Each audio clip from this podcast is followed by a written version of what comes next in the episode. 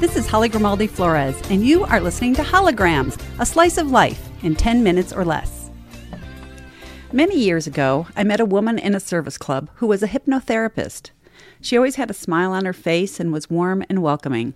She made a living helping people harness the power of their thoughts to make real change in their lives, be it losing weight, overcoming fears, quitting smoking. Her slogan was, Use your mind for a change. She helped people do just that repeatedly. I never doubted her. I had learned early on how powerful our minds can be.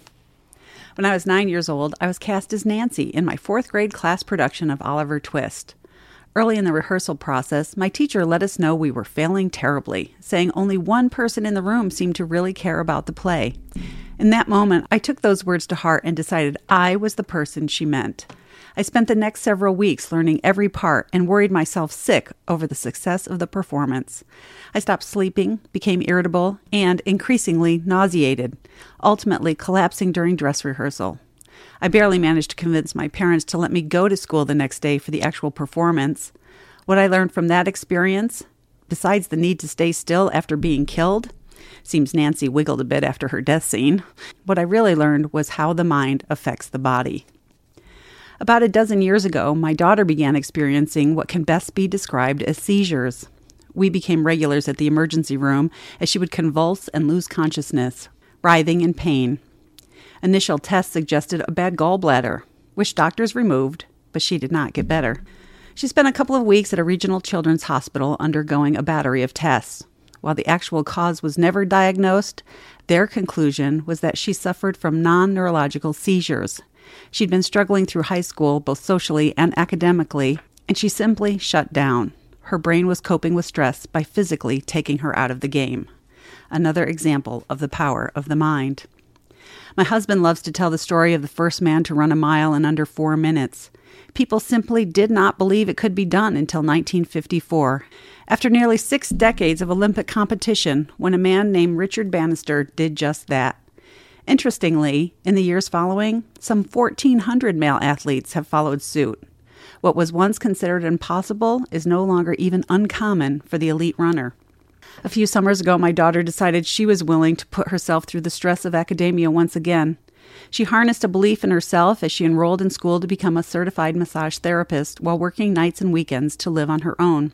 She worked hard to overcome what was best described as the trauma associated with learning and pushed her way to success. She believed she could do it, and she did. She graduated without issue. She made up her mind and made a change. Around the same time, my firstborn shared a plan to tour the United States doing stand up comedy. When the USA tour kicked off, there was never any sense it would be impossible.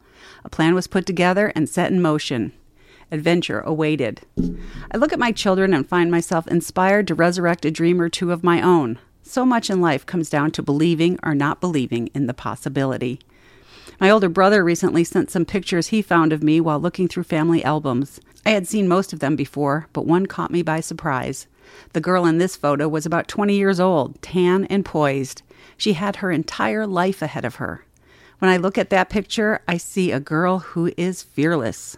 That girl is bulletproof. I'm interested in reconnecting with the part of me that got lost somewhere along the way. I think it may be time to dust off the list of I'm gonnas that have been shelved far too long. As we age, I think we let things like fear, practicality, or obligation get in the way of our dreams. We put our bucket list to the side and wait for someday. Our minds are not quite as sharp as they once were, or are full of the realities of what taking a chance can mean. But I think I am finally ready to take those chances and to use my mind for a change. Many of these essays were previously published in the Family Focus section of the Union newspaper, a division of Swift Communications.